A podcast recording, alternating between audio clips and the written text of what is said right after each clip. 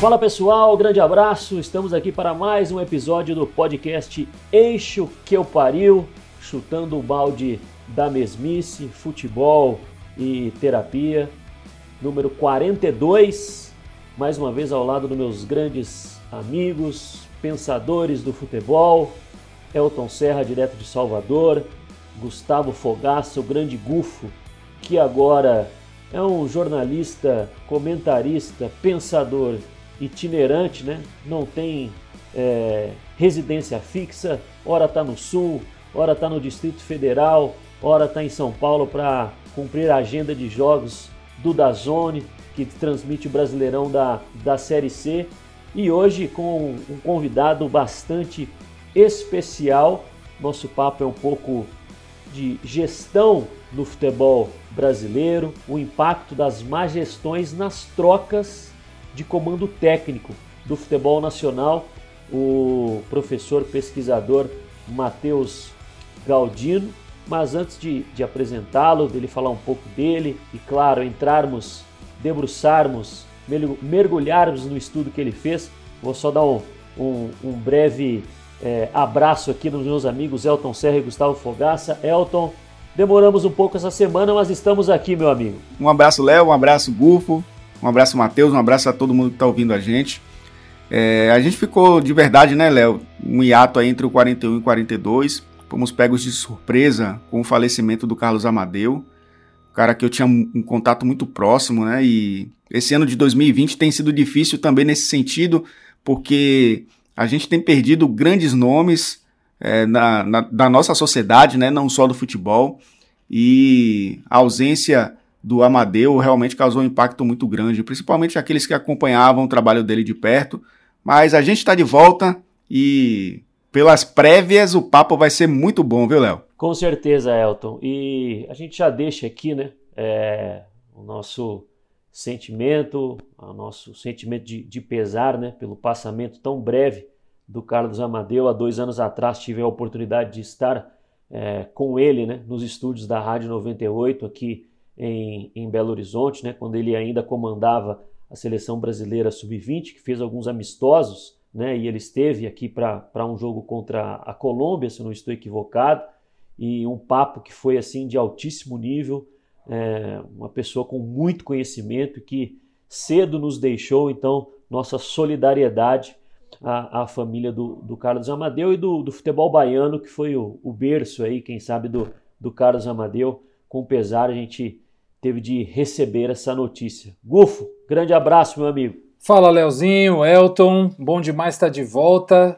Agradecer, mandar um grande abraço ao Matheus, que se dispôs a conversar aqui com a gente sobre esse belíssimo estudo que ele fez junto com outros colegas na Alemanha, e que, pelo aquece que nós tivemos aqui, tem muita coisa interessante para a gente botar na mesa, para a gente discutir. Eu estou cheio de dúvidas aqui, fiquei realmente muito interessado pelo estudo. Eu acho que ele até merece novos capítulos lá para frente, de outros dados de contexto que nós vamos falar aqui adiante. Bom, vou fazer uma breve introdução aqui. Você que nos ouve, né, através de todos os players, né, Spotify, Deezer, enfim, como você tem a preferência aí de nos ouvir, né, seja por qual plataforma for, né, você usa da ciência que chegou a um dia possibilitar toda essa comodidade que temos hoje na palma da mão em poder ouvir o Eixo que Eu Pariu. Mas se você prefere também no seu computador, não tem problema. Mas para o seu computador funcionar, né, teve a ciência que construiu tudo isso, né? E para a energia chegar na sua casa, teve a ciência que faz com que um dia descobriram que a força da água, através das hidrelétricas, produzem energia e ela chega na sua casa. Você que viaja aí e vai para aquelas cidades que tem grandes arranha-céus, né? Se imagina, se pega pensando, nossa, como constroem isso? É através da ciência. do cálculo, né, da engenharia, mas se tem uma área que não respeita muito a ciência, é o futebol brasileiro. E por que nós temos tantas trocas de treinadores no futebol brasileiro? Sabemos que as gestões são muito ruins, né?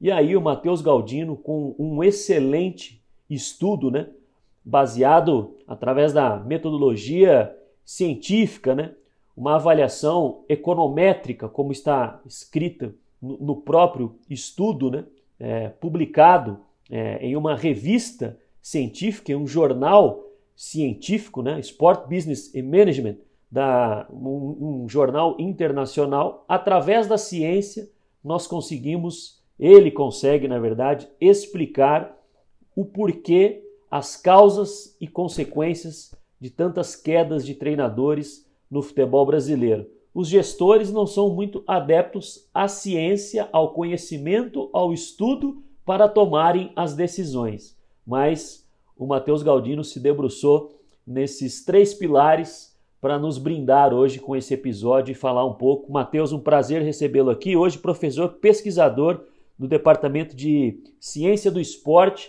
da Universidade de Bielefeld, na Alemanha. E por coincidência, nós já tivemos dois convidados internacionais no nosso podcast aqui. O Mano Polking, que hoje é técnico na Tailândia, e agora o Matheus Galdino.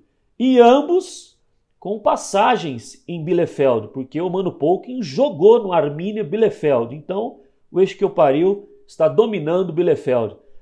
Matheus, grande abraço. Um abraço, Léo. Estava inspirado na introdução. Mandou muito bem. Um abraço, Gustavo, Elton e, sobretudo, para todos os ouvintes que nos acompanham, especialmente fora do eixo, né? Já que é o propósito do podcast. Eu aproveito antes de compartilhar uma introdução leve do assunto também para deixar meus sentimentos quanto ao falecimento do professor Amadeu. Alguém contribuiu muito para o sistema de formação e desenvolvimento de talentos do futebol brasileiro, na Bahia, e também para a seleção brasileira. E estava conduzindo um trabalho, iniciando, né, um trabalho na Arábia Saudita, com um grande amigo meu, inclusive, que é o auxiliar dele lá, o Léo Galves, famoso Montanha. Com certeza vai dar sequência nesse legado, e o futebol brasileiro também tem que honrar muitos dos seus ensinamentos. Deixo aqui meus sentimentos em conjunto com vocês. Agora, sobre o estudo, é isso. A gente tem espaço para dissecar a informação, a evidência científica, sem colocar o ouvinte para dormir, né? Porque quando a gente começa a falar de estatística, trazer muitos dados, números também, pode ficar cansativo. A gente pode tentar fazer contextualizar sempre, né? Trazer um pouco para a realidade, para o que o torcedor consegue acompanhar no dia a dia dele, já está acostumado, mas também oferecendo algumas alternativas, né? De repente, ângulos que ainda não foram explorados, nessa cortina de fumaça que a todo momento troca treinador no Brasil, essa visão especulativa, né? A gente especula muito resultado no Brasil, né? A gente cria as expectativas antes mesmo da equipe entrar em campo. Antes do treinador chegar com a equipe no estádio, ele já está sob pressão, com prognósticos estatísticos muito altos, devido ao entorno, devido ao que acontece além do clube e dentro do clube, em termos de conflitos políticos, não é mesmo? Eu antecipei alguns dados para vocês, mas vamos lá, à disposição para tentar aprofundar um pouco mais hoje. Pô, Matheus, eu queria então que, para começar, né, você desse um panorama geral, né, do que foi o estudo, né? Você falou sobre a gente não debruçar tanto sobre as estatísticas, né?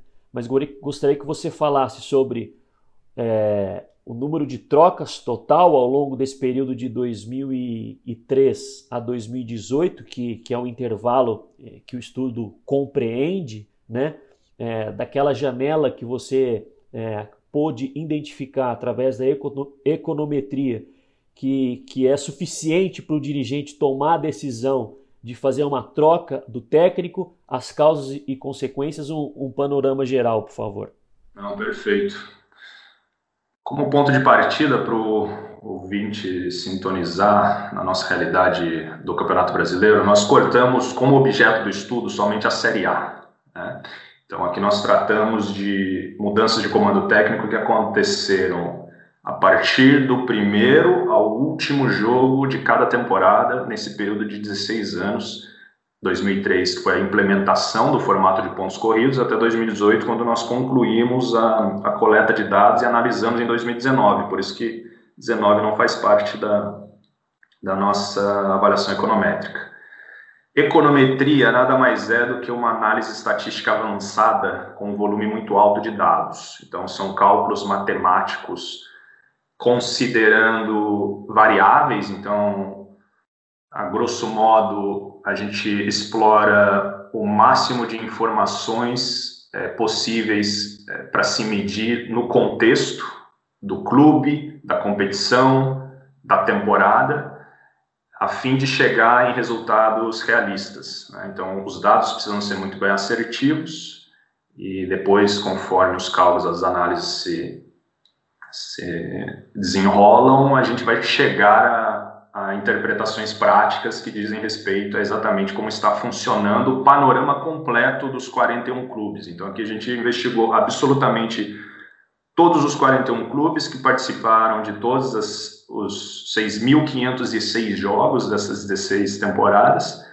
computando 264 treinadores em um número alarmante de 594 trocas, que dá ali uma média de 29 trocas por temporada, sem a inclusão dos interinos, e com os interinos a gente sobe para 37. Então, quando a gente compara ali com o padrão de trocas em grandes ligas da Europa, por exemplo, que oscila ali entre 6 a 10 trocas por temporada, o Brasil quadruplica, triplica esse interino e quadruplica essa taxa relativa somente na Série A. Então, se a gente fosse considerar ainda os estaduais ou as intertemporadas, esse número seria maior. O fato de ter um volume alto de mudanças não significa que isso é ruim, mas também não significa que é bom até o momento que a gente pega para investigar. Então, a gente não consegue apontar causalidade antes de uma avaliação econométrica. Então, o que a gente fez foi olhar a situação dos clubes, dos treinadores, antes das mudanças, estendendo, ali a gente conseguiu estender até 5 jogos antes da decisão da mudança, e após as mudanças de comando técnico, qual é o impacto efetivo no rendimento esportivo até 10 jogos após a mudança. Por que a gente escolhe esse período? Porque a média de permanência no cargo no futebol brasileiro, se a gente for olhar o ano completo desses 264 profissionais que foram empregados, é de meros 190 dias no ano. Então, dá pouco mais de um semestre. Só que quando a gente corta a média de permanência durante a vigência do Campeonato Brasileiro, ou seja, do primeiro ao 38º jogo, né, da competição nacional nesse formato atual, o treinador fica no cargo por uma média de 65 dias, pouco mais de 2 meses. Com isso, a gente consegue chegar a um cálculo rápido, que isso daria 8 finais de semana em 2 meses. Seriam 8 jogos se não tivesse partida no meio de semana, a gente estende ali para 10, 12 jogos. Então, a gente calculou, tentou buscar as informações de rendimento esportivo até 10 jogos, conseguiu constatar as principais causas e as principais consequências após as mudanças, que desmistificam argumentos que o torcedor acompanha pela mídia. Geralmente são argumentos simplistas, julgamentos subjetivos, sem levar em consideração um raciocínio amplo do esporte coletivo de alto rendimento, que é o futebol brasileiro, a dinâmica da competição, que acontece com janelas super apertadas, sem oferecer espaço para treinamento, somente trabalho regenerativo, e a incidência de copas paralelas, né? A gente tem a Copa do Brasil, a Copa Sul-Americana, a Copa Libertadores, tudo isso influencia na tomada de decisão do dirigente nesse processo, nessa mentalidade especulativa de buscar o atalho ao sucesso através da mudança de treinador. Então, a gente pode dividir aqui em núcleos, né? O antes e o depois das trocas.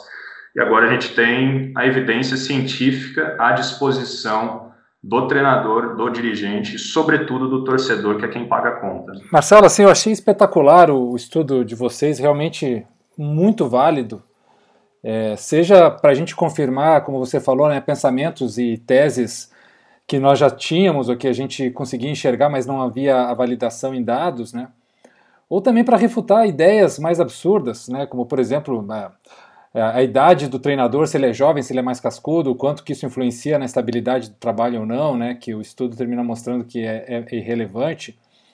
E eu sou um analista, um comentarista que usa muitos dados, estatísticas no meu trabalho, e eu tento evitar um problema clássico de quem trabalha com isso, que é a correlação não significa causalidade, né? A gente tende a buscar causalidade em tudo no futebol, ignorando o fator do imprevisto, do caótico, né, da biomecânica do corpo, que mostra que um esporte jogado com os pés, na maioria das suas ações, a causalidade não é sempre aquilo que parece, né, não é o que a gente vê a olho nu.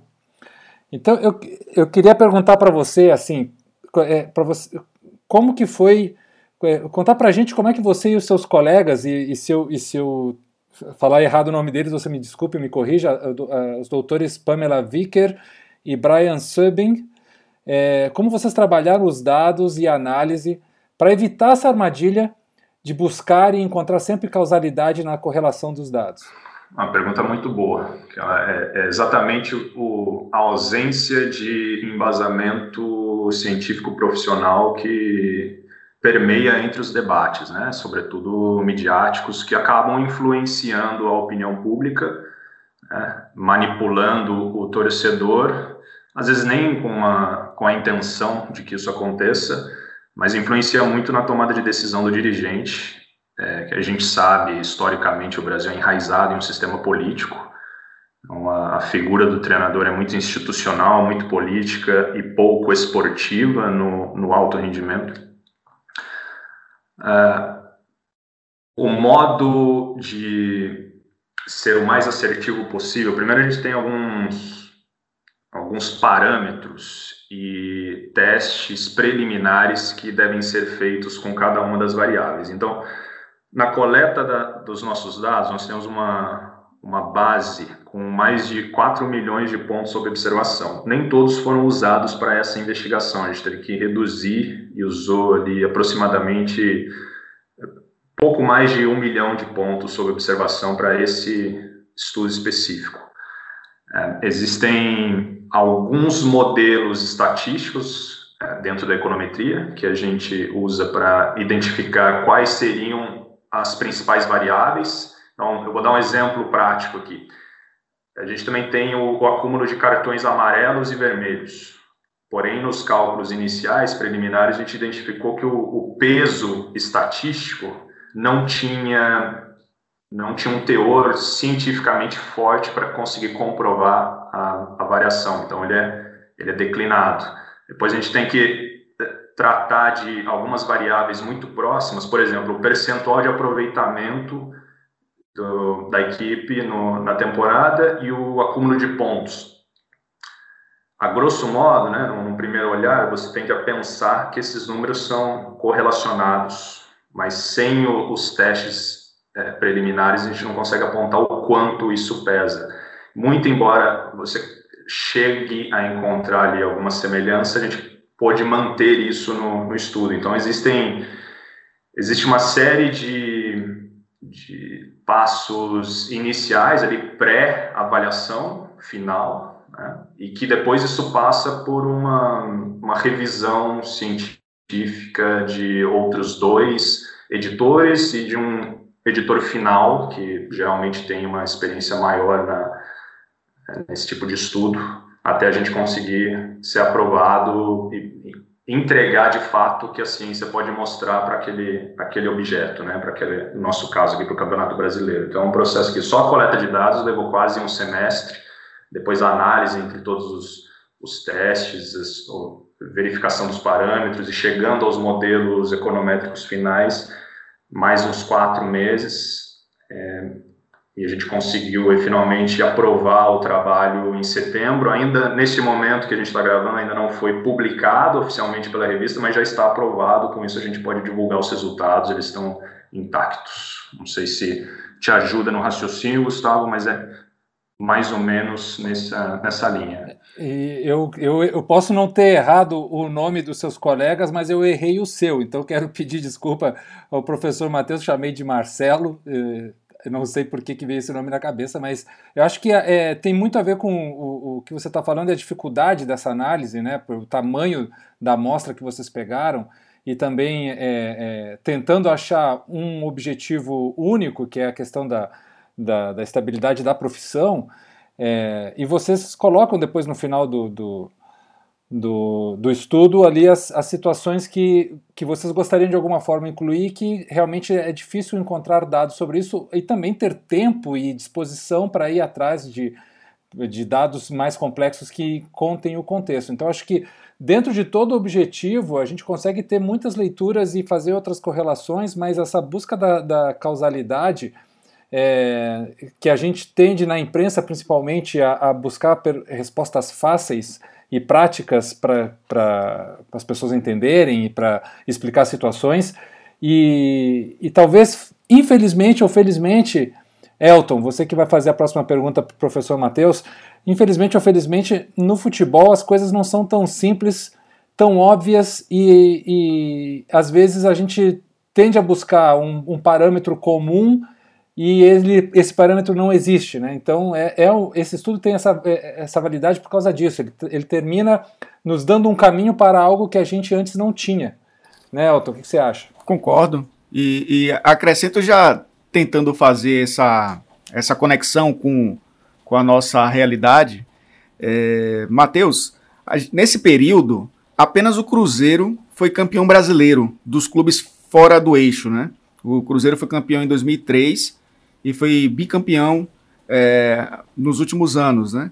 E as outras equipes que fazem parte digamos, dessa camada excluída da mídia, ou pelo menos pouco falada da mídia, disputaram outras competições mais de mata-mata, né? Muitos conquistaram competições de mata-mata, o Grêmio foi campeão da Libertadores, o Inter foi campeão da Sul-Americana, o Atlético foi campeão da Libertadores. A gente tem aí outros exemplos em competições de tiro curto. Mas no campeonato de pontos corridos, que dura praticamente aí 7, 8 meses do ano, a gente não tem essa consistência dessas equipes. Eu queria que você falasse um pouco se há relação também da quantidade de demissões, de troca de técnico, né, nesses clubes fora do eixo, tem essa relação de não conquista de títulos importantes como o Campeonato Brasileiro, se ainda norteia a mudança de treinador, o objetivo de conquistar o título nacional, porque a gente sabe que no Brasil ninguém quer disputar apenas o campeonato, né? Acho que é um dos poucos países do mundo onde todos querem ser campeão. E nesse caso, essas trocas de técnico têm influência também nesse objetivo de conquista do título nacional? É uma boa pergunta para eu trazer alguns dados que não estão explícitos no estudo, né? Aliás, para quem nos acompanha e tiver o interesse, quiser se aprofundar um pouco mais, eu convido a acessar o site da Universidade do Futebol, que concentra hoje ali a divisão das quatro partes que a gente explorou, e também tem o PDF completo, então se quiser baixar, depois ler e aprofundar um pouco mais, você conseguir entender a fundo o que a gente está aqui debatendo. O caso do Cruzeiro, assim, é apenas um dos 41 clubes que participaram durante essas 16 temporadas, mas ele é muito curioso, né? Porque ele é o único... Eu vou falar rapidinho aqui sobre o Cruzeiro, depois eu respondo essa sua pergunta com relação à conquista ou não do Campeonato Brasileiro. O Cruzeiro é o único clube, junto com a Portuguesa, que a diferença é que o Cruzeiro participou de todas as edições, né, das 16 temporadas. Ele foi rebaixado em 2019, mas de 3 a 18 ele participou de todas. Ele é o único clube que participou de todas e que tem a média de troca de comando em uma, né? Então ele trocou 16 vezes ao longo das 16 temporadas. Passaram 19 treinadores durante a vigência do Campeonato Brasileiro. Muito devido ao trabalho do Adilson Batista, que permaneceu 2, 3 anos, do Mano Menezes, do Marcelo Oliveira. Então, ali vai acabar jogando para baixo essa média, essa taxa relativa baixa ali de 1 por temporada. Mas, a partir de 2016, eu acho que a coisa desandou. Tentaram trazer foi o primeiro treinador português, né, estrangeiro, nessa relação binária de que estrangeiro é melhor do que brasileiro, e não deu certo, acabou prejudicando muito o clube na temporada, com outras contratações, né, de segundo escalão do continente sul-americano, mas enfim, aí vocês sabem melhor do que eu como investigar isso mais a fundo. Com relação a não vencer o Campeonato Brasileiro, assim, o que a gente encontra como as causas principais que levam às demissões são 3 núcleos. O primeiro é a tomada de decisão num prazo curtíssimo de tempo.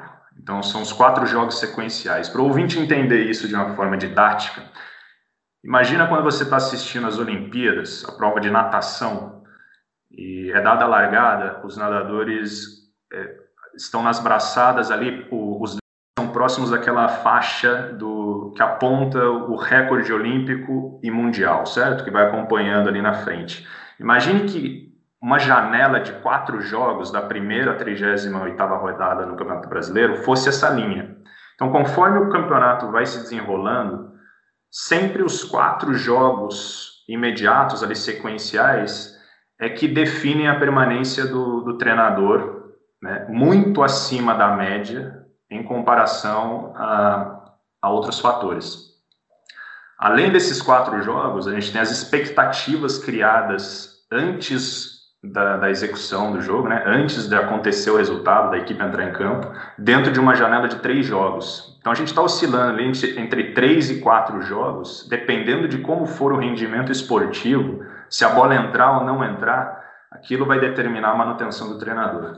E fora isso, o terceiro núcleo mais importante e é o mais até impactante devido aos percentuais, aqui os prognósticos que a gente encontrou, é a eliminação da Copa Libertadores. A gente também nos cálculos preliminares encontrou uma influência da eliminação na Copa Sul-Americana, mas o treinador ainda teria 5 jogos de sobrevivência durante a Liga Nacional antes de receber uma pressão muito alta, mas ser eliminado da Copa Libertadores é praticamente uma rescisão contratual.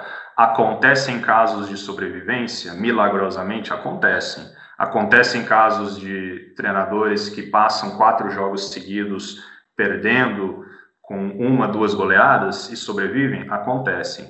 Mas estatisticamente, com uma margem muito pequena de erro, se o treinador não coleta pontos dentro de 3 a 4 jogos, se a expectativa pelo resultado é muito alta e não há o rendimento esportivo, de acordo com o que o dirigente, a imprensa estava implementando ali naquela semana, e se houve a eliminação de uma Copa paralela, dificilmente o treinador permanece no cargo. Sobre o Campeonato Brasileiro em si, nós não conseguimos incluir no nosso estudo a relação da posição na tabela. É uma variável muito importante, porque ao longo da coleta, conforme as mudanças eram computadas, a gente identificava que, conforme a equipe estava na linha ali do meio para baixo na tabela, sobretudo na zona de rebaixamento, dificilmente o treinador permanecia no cargo. Porque aí volta para a relação de expectativa superestimada, que o dirigente olha aquela posição e acredita que aquilo é o final da linha. Só que o Campeonato Brasileiro é uma disputa de longa temporada, de longo prazo, e ele não termina ali na 12ª, na 26ª rodada. Então, existem momentos em que o clube não vai coletar pontos dentro de 5 a 10 jogos e existem momentos que ele vai ter uma sequência positiva devido à variação dinâmica do esporte. Não é necessariamente sobre essa peça isolada do quebra-cabeça, que é o treinador, que nem entra em campo, quem executa as ações são os jogadores, nem sempre eles são trabalhados para executar a estratégia por uma falta de tempo Então, o tempo de descanso oscila ali de 2 a 3 dias no máximo, que é trabalho regenerativo. Você tem que incluir deslocamento logístico, dependendo de onde são os jogos, tem que ver qual é a incidência de lesões, tem que ver qual é a disparidade de qualidade entre uma equipe e outra, quando elas vão se enfrentar. São pesos e medidas diferentes. Quando você vai avaliar o trabalho de um treinador que saiu enfrentando jogos difíceis e sem os mesmos recursos, e entra o seu substituto, que vai ter um respaldo político maior do dirigente, que vai ter um comprometimento maior dos jogadores e que vai ter um alívio institucional frente à imprensa também, ele vai conseguir entregar uma relação mais favorável porque ele está numa situação mais oportuna. Só que a gente só consegue enxergar isso com cálculos, a gente consegue expandir o raciocínio, contextualizar e medir. Ao medir, a gente chega nessas três causas. Então, eu não posso cravar para você que estatisticamente o não ganhar o brasileiro determina uma mudança de comando, mas eu consigo te apontar que existem indicadores que podem comprovar isso, mesmo sem os cálculos, porque foi o que a gente ia identificando ao longo da coleta de dados, e a gente sabe que só um clube é campeão, né? Disputam 20, a gente sabe que só um vai ser campeão e 4 vão cair. Se todos trocarem de treinadores, ou se nenhum trocar de treinador, ainda assim só vai ter um campeão e 4 vão ser rebaixados. Para a gente entender quão complexo é essa situação, mas ainda assim o bode expiatório permanece sendo o treinador, algo que prejudica a qualidade do futebol brasileiro e, acima de tudo, prejudica a projeção e desenvolvimento de carreira desses profissionais, que são os criadores da nossa criatura, né? Se o jogador de futebol brasileiro é super valorizado no esporte mundial, não tem por que, dentro do próprio território brasileiro, o treinador ser depreciado como ele vem sendo nesse problema crônico, que vai além do campo, né? Não é no operacional, é nas decisões dos dirigentes.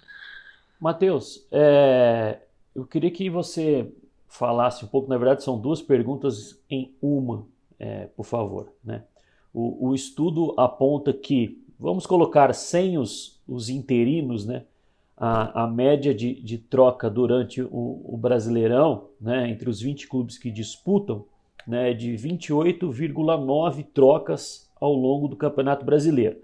Colocando os interinos, sobe para 37,1 o número de trocas no Campeonato Brasileiro. Por exemplo, nessa edição nós já temos 18 trocas em 21 rodadas, né? Sem considerar o interino, sim. A primeira notícia, na verdade, que eu consegui aqui, para me preparar para a gravação, sobre a CBF propor uma medida para evitar, né, essa constante troca de técnicos, apareceu em 2016, quando no ano de 2015, quando o Corinthians foi campeão, né, somente o Tite havia começado e terminado, e justamente foi o campeão do torneio, né? E aí no ano passado voltou-se a pauta, né, de limitar a troca de técnicos, né, para apenas uma para cada clube, mas os clubes sempre derrubaram essa alternativa ou essa regra no regulamento da competição.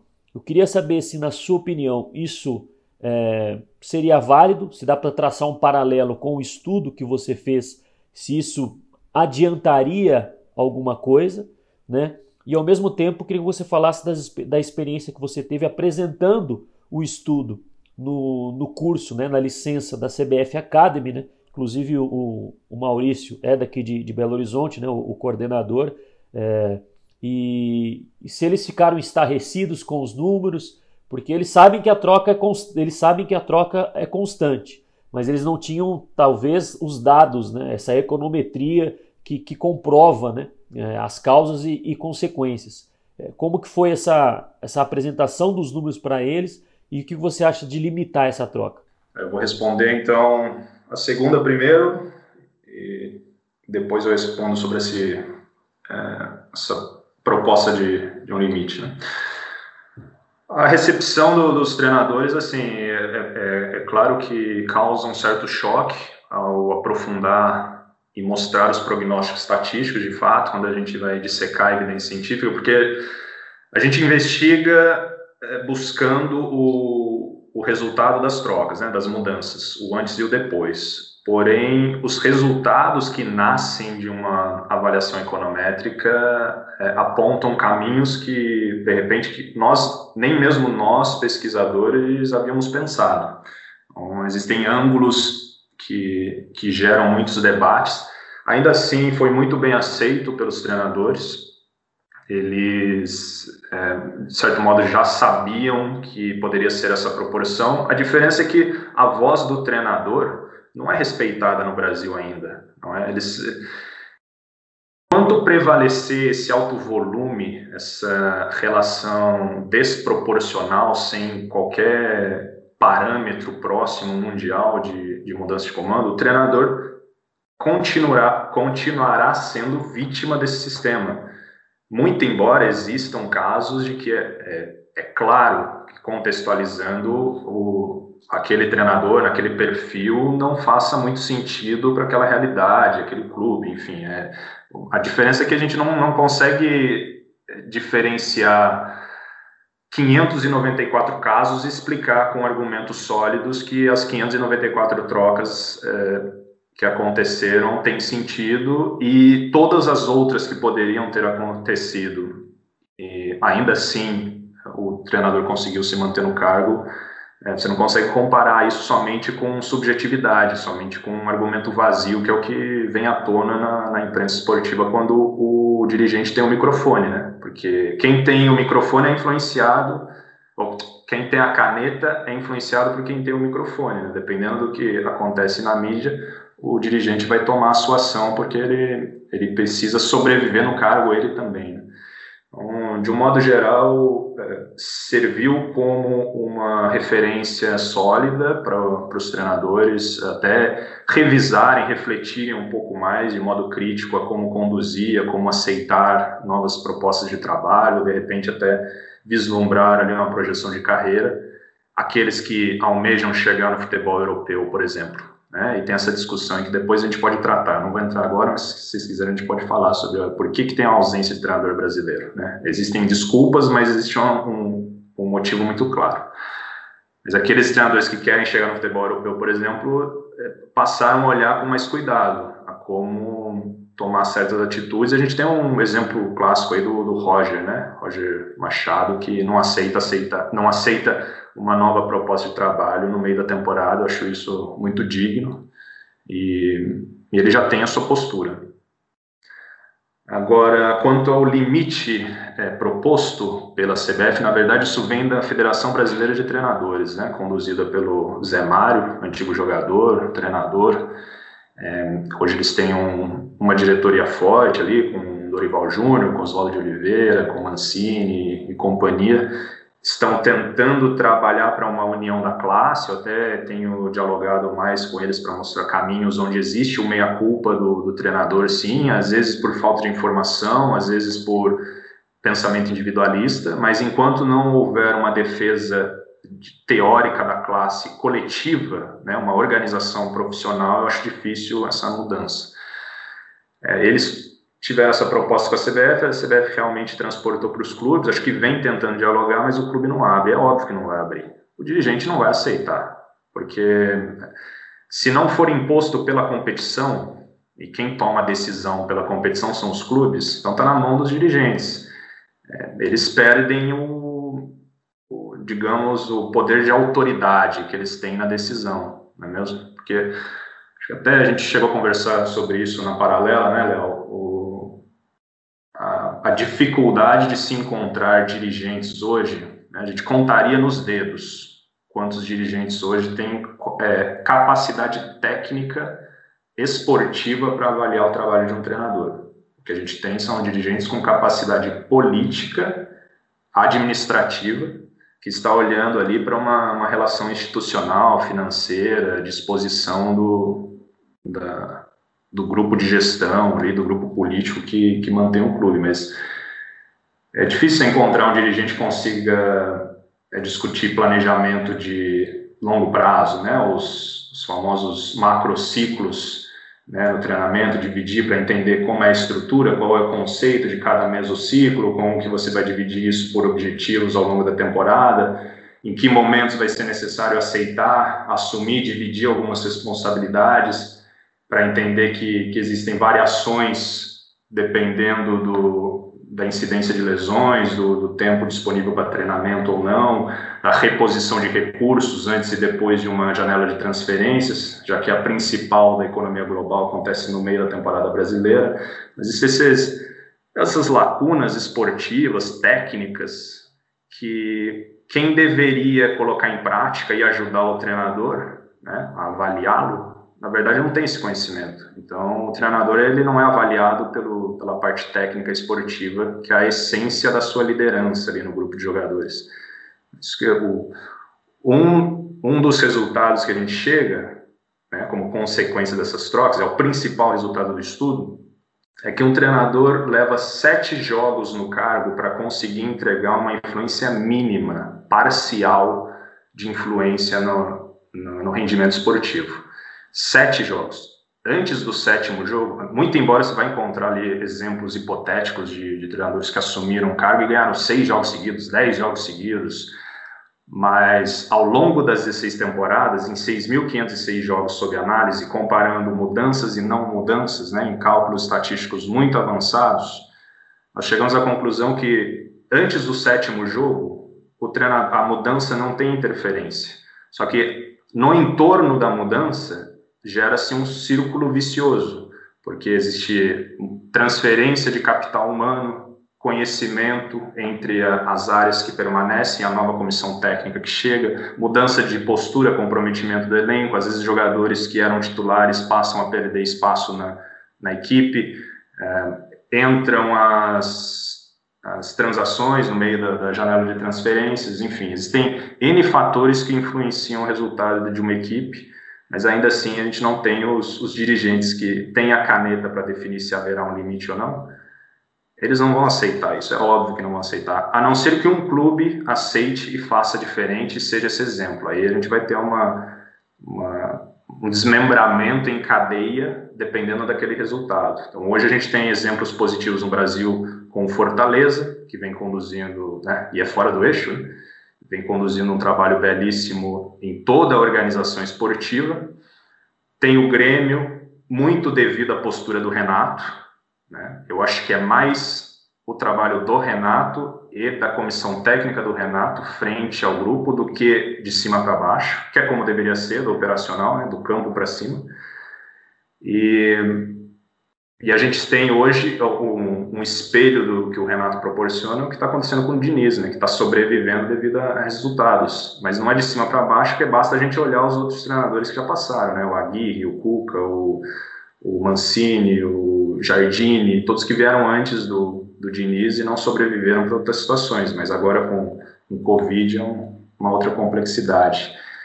Eu acredito nesse limite da CBF, se for imposto pelo campeonato, eu acredito que faça efeito, porque é regra, né? É regulamento do campeonato. Não pode ser,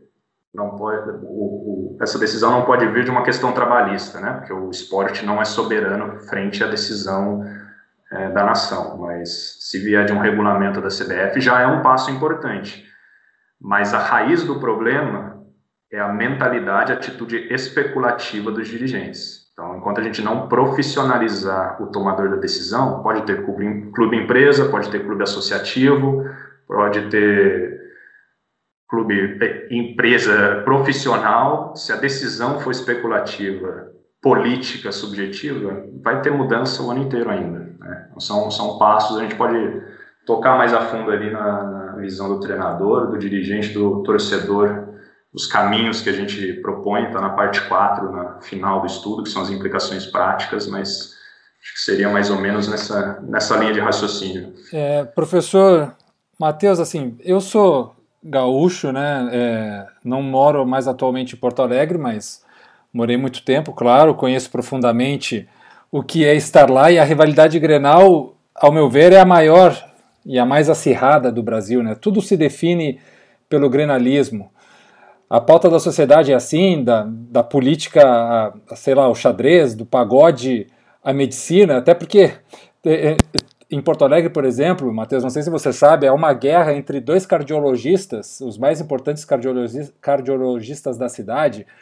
Um é gremista e o outro é colorado, e fica uma briga assim para ver quem atende mais, quem salva mais vidas entre os dois, né? Então, até nisso, há uma rivalidade muito forte. A gente está falando de uma sociedade onde a cultura está dividida em tudo pela escolha de um time, pela oposição direta e obrigatória ao contrário, tá? Então, recentemente, o argentino Eduardo Coudet, que estava fazendo um excelente trabalho no Internacional, liderando o Campeonato Brasileiro, chances de seguir na Copa do Brasil, na Libertadores, mas como ele jogou 6 Grenais e nunca ganhou nenhum, esse fator pesou mais no anímico da torcida e dos dirigentes em relação ao bom trabalho, à boa performance do time que ele estava fazendo. Inclusive, toda a imprensa do estado comprou essa pauta e tudo girava em torno da incapacidade do time do Coudet vencer o Clássico, né? E assim, esse valor é a coisa mais importante dentro de um caldeirão do Rio Grande do Sul, né? Não importam os títulos, as classificações, as premiações, não importa se está na beira do rebaixamento, importa é vencer o Grenal e terminar o campeonato na frente do rival. Por exemplo, se o Inter terminar em 8º e o Grêmio em 10º, aí o dirigente já valeu o ano, já, isso aí já vira troféu, já recebe mais um ano de aval da torcida, da imprensa. Então, assim, no estudo de vocês, ficou de fora fatores, né? Obviamente, como a torcida, o papel da imprensa, já falamos sobre isso, na admissão e demissão dos treinadores. Mas aí eu queria saber se não era válido fazer um aprofundamento trazendo esses fatores de contexto, como é que se faria isso, e num lugar tão peculiar como o Rio Grande do Sul, que eu não vejo outro estado do Brasil com essa mesma peculiaridade, né? A Argentina é assim, mas no nosso país nós temos peculiaridades diferentes em cada estado, e o Rio Grande do Sul tem essa coisa argentina-uruguaia da dualidade muito forte, né? Então, não valeria como estudar a estabilidade ou a falta de estabilidade a partir desses embates entre Grêmio e Internacional e como isso é aprofundado na sociedade? Na verdade, nós investigamos o efeito dos clássicos, né? A diferença é que a nossa avaliação ela é panorâmica com todos os clubes em todas as temporadas. O que a gente poderia fazer...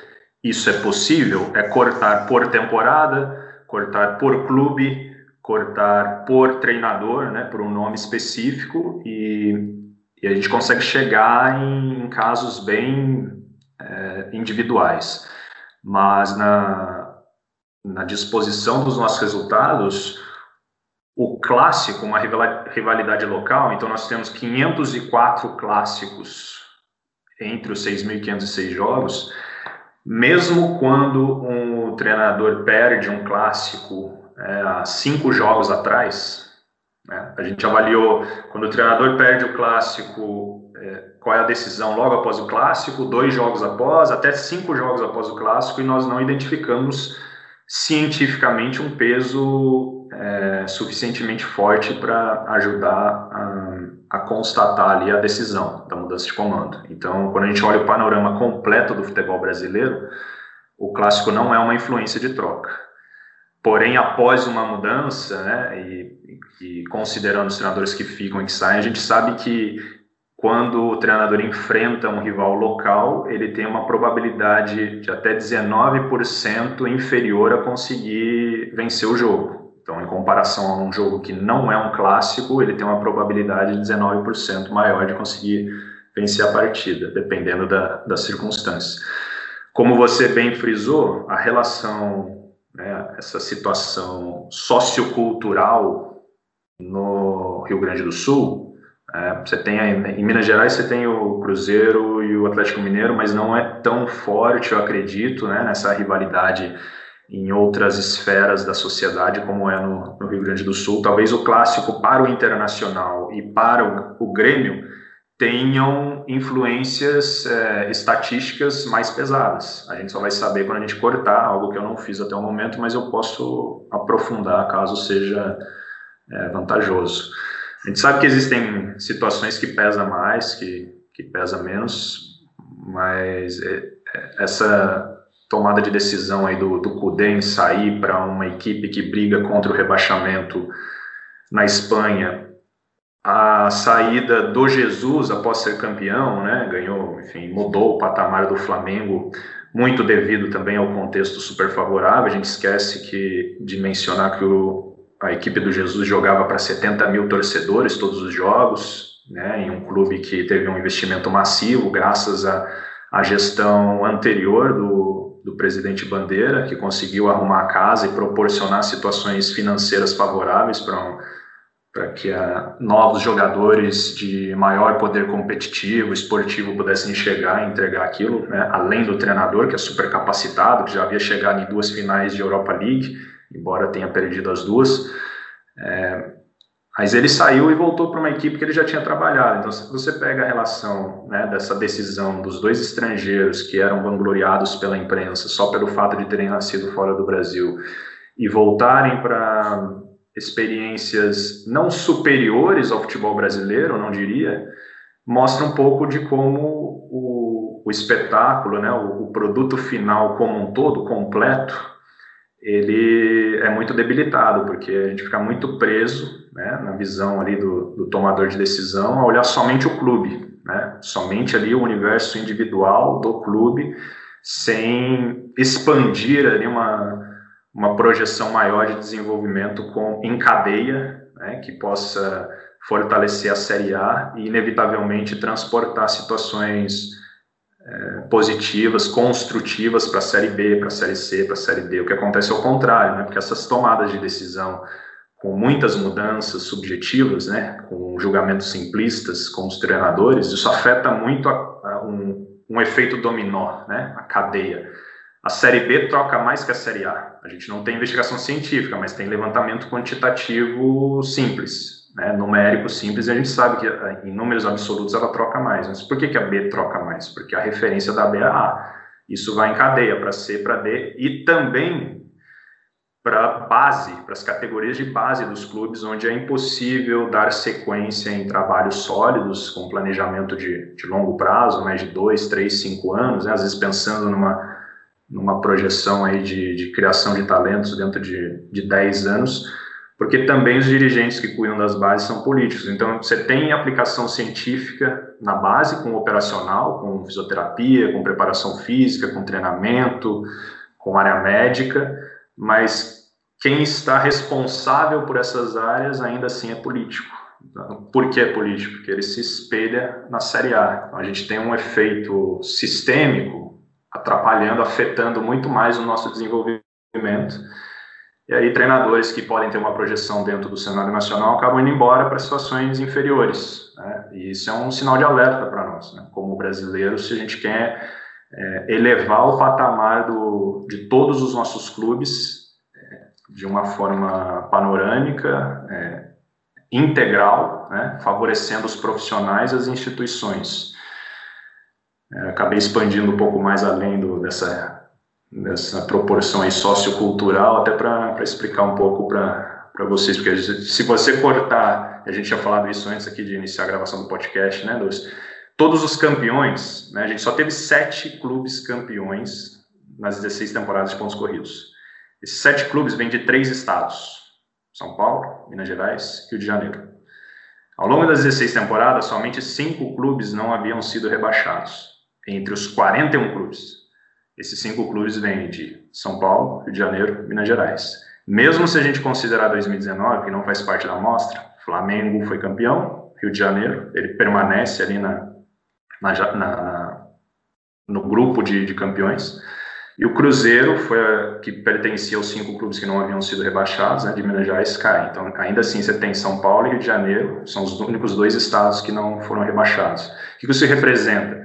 Os 3 estados que conseguiram ser campeões, os únicos 3 estados ao longo das 16 temporadas, que foram campeões e que tiveram clubes que permaneceram ao longo desse período na primeira divisão, são os 3 estados com o maior PIB da República Federativa do Brasil. Então, a gente tem 27 unidades federativas no país. Os 3 estados mais ricos são os que conseguiram atingir resultado econômico e esportivo dentro dessa janela. Isso quer dizer que é muito mais complexo, depende da visibilidade comercial, do poder de captação de recursos, do poder de investimento, de reposição de jogadores, né? Quanto você consegue ter de manutenção em estrutura, em capital humano, isso tudo influencia no resultado final, né? Daquela pergunta do Elton lá sobre ser campeão brasileiro ou não.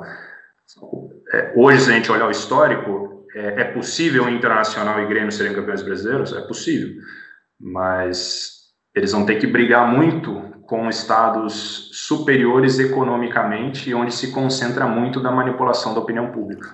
Matheus, outro dado curioso com relação ao estudo é a origem dos treinadores, né? Você falava isso pra gente antes da gente começar a gravar, que a maioria esmagadora dos técnicos nasceram e, consequentemente, foram formados ou no Sudeste ou no Sul do país. Porque os técnicos de outras regiões, eles não participam desse bolo principal do futebol brasileiro, que é a elite, né, que é o Campeonato Brasileiro e as competições internacionais. Se existe um fator preponderante para que isso aconteça? Antes de eu citar os nossos dados aqui sobre os treinadores, eu gostaria até de destacar um estudo feito aí no Brasil, né, que está em vias de ser publicado lá pela Universidade Federal de Viçosa, pelo nosso ilustríssimo professor Israel Teoldo, né, uma das grandes referências em estudo, aplicação científica, de teoria e prática aí no Brasil.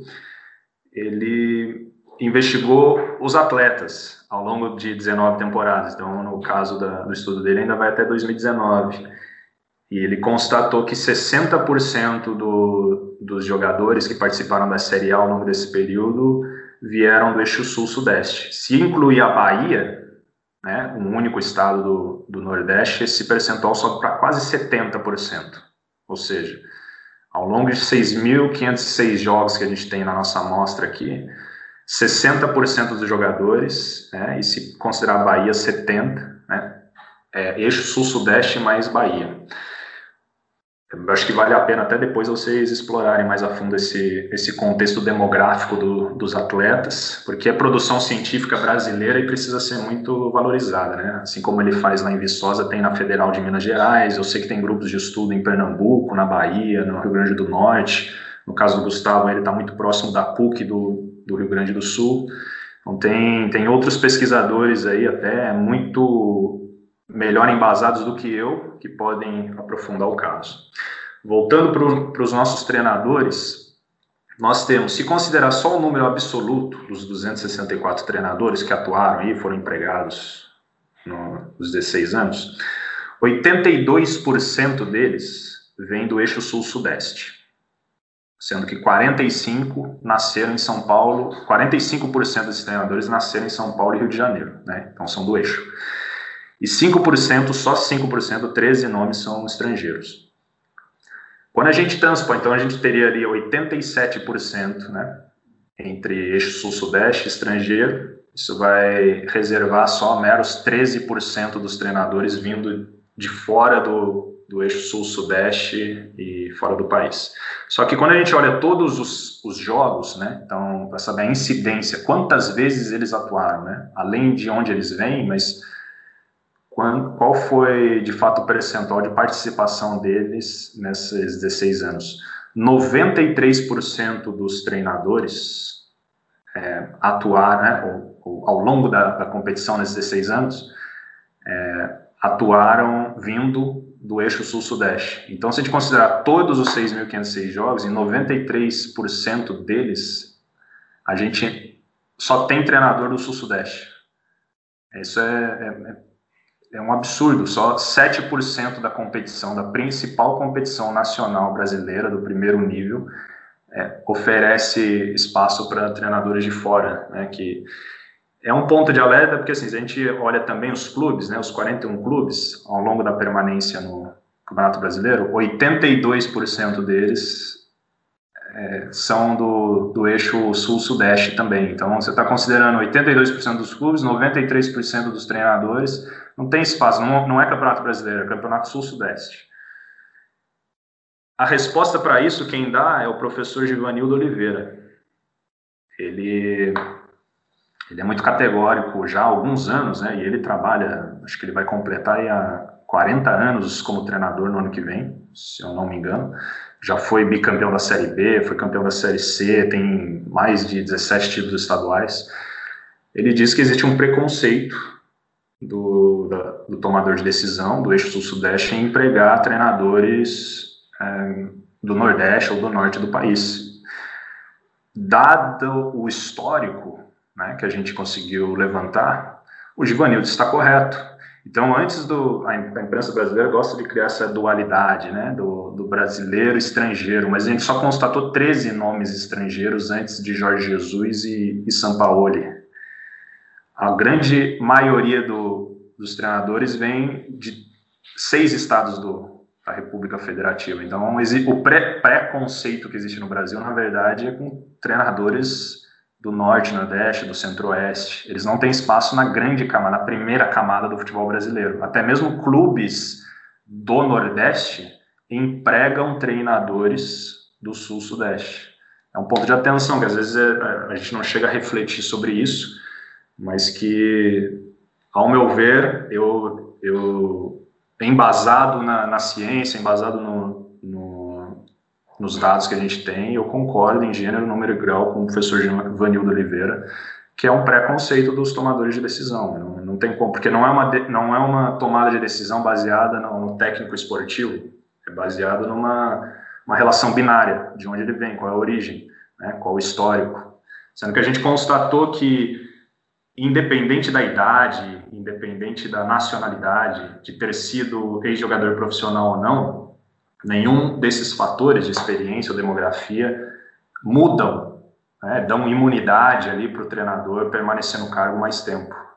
E quando a gente enxerga resultado esportivo, ser estrangeiro, considerando as 17 passagens dos 13 treinadores estrangeiros, antes de Sampaoli e Jorge Jesus, o estrangeiro, na verdade, entregou resultado inferior, negativo, né? A probabilidade de uma mudança, ela gera até 42% a menos de probabilidade de conseguir vitória durante o Campeonato Brasileiro.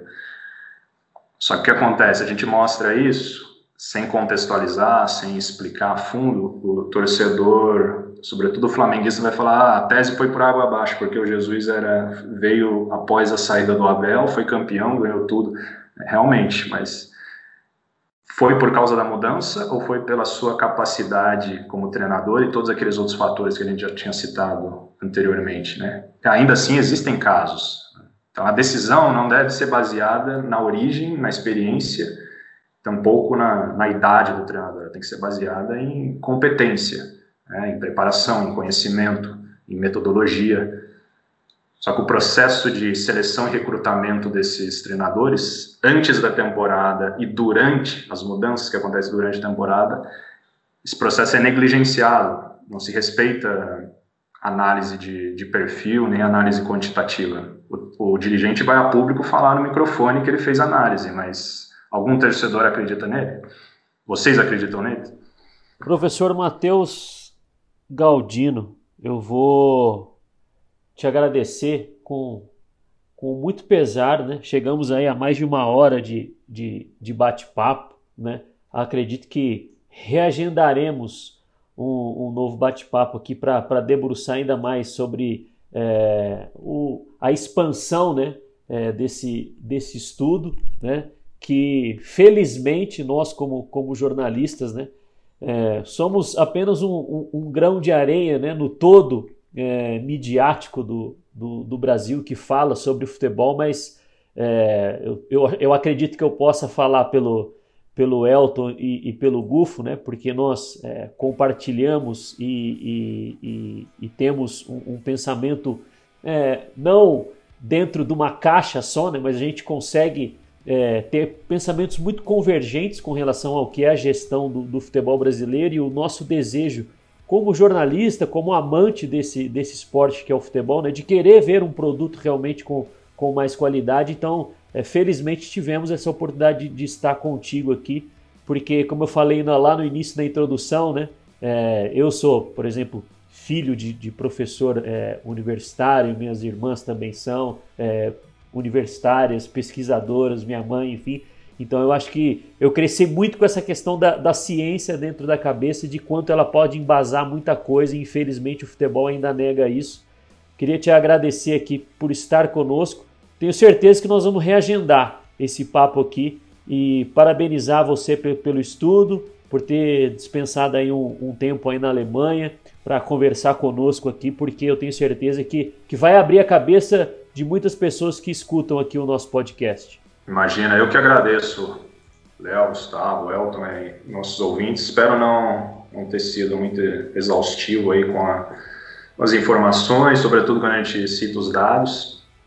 Aqui da Alemanha oferece, né, óbvio que são realidades completamente distintas, né, em termos socioeconômicos, mas tem um ponto principal do processo de desenvolvimento do futebol alemão, que é o respeito aos treinadores e a valorização e o reconhecimento ao trabalho que eles, né, a preparação que eles têm, que assim como os brasileiros vêm se preparando, não é só tempo, né? Não é só dar tempo no cargo, é também dar respaldo político, retaguarda profissional, os jogadores se comprometerem, terem a postura, ter um grande investimento em departamento médico para os clubes brasileiros, né? Porque eles enfrentam agendas muito apertadas, então a área médica de um clube de Série A do Campeonato Brasileiro, na verdade, ela é até superior à área técnica, porque não tem espaço para treinamento, se a gente for olhar, vou parar um minuto para pensar.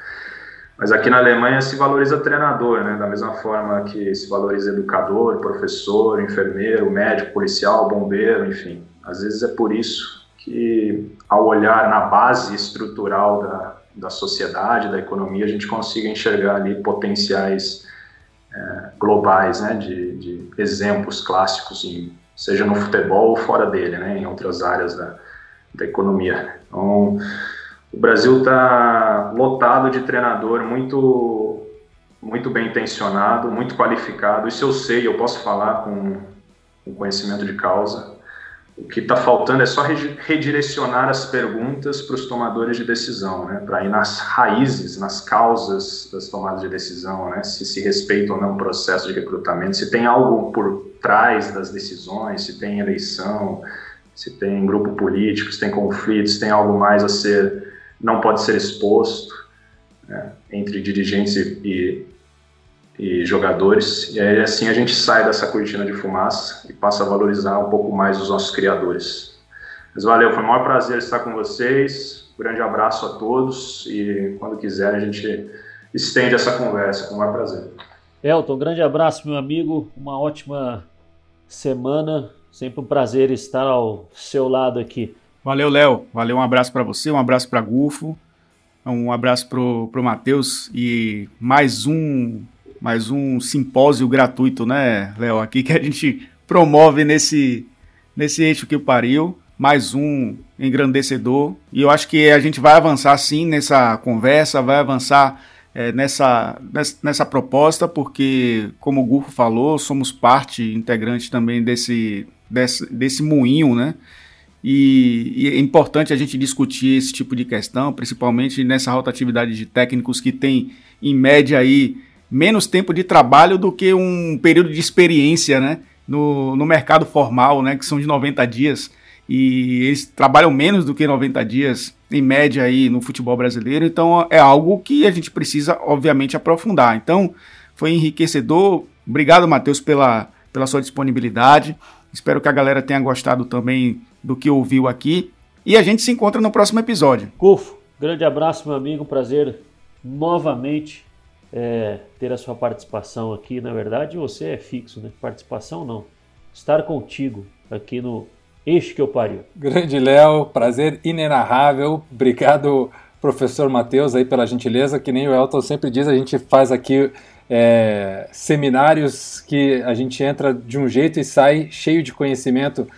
Matheus, entrevistamos vários treinadores aqui, eu acho que o papo com você ele dá meio que um encerramento em um assunto que nós falamos com todos os treinadores, que é essa instabilidade, né, como mexe com o emocional, como prejudica o futebol brasileiro, a qualidade do futebol brasileiro, que não tem a menor possibilidade de crescer.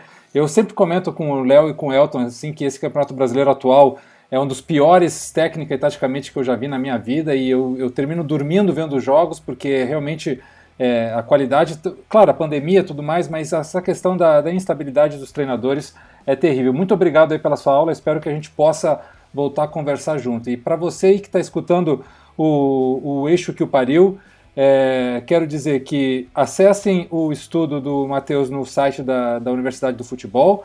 Para você que quer saber um pouco mais sobre como a Alemanha trata os seus treinadores de futebol, assista o documentário Trainer, que há no Netflix, muito interessante. E lembre-se, a pandemia não acabou. Sigam em casa o máximo possível, mantendo distância. Se tiver que sair, usem máscara, porque estamos retomando uma onda aí de contágio importante e a participação de todos é fundamental. Valeu, galera. Um grande abraço. Pois é, pessoal. Nossa taxa de transmissão da Covid-19 subiu de 0,68 para 1,1. Então, são muitas pessoas novamente sendo infectadas. Fiquem em casa, a pandemia não acabou. Deixa o seu pagodinho, o seu rock, o seu cinema, a sua balada, enfim, o seu barzinho cheio para uma outra oportunidade. Porque é melhor você esperar agora do que não ter a chance depois. Grande abraço, sobe a guitarra aí, Elton. Fechamos assim o episódio 42 do Eixo que eu Pariu, chutando o balde da mesmice, futebol e terapia. A gente espera que vocês tenham gostado. Até a próxima semana.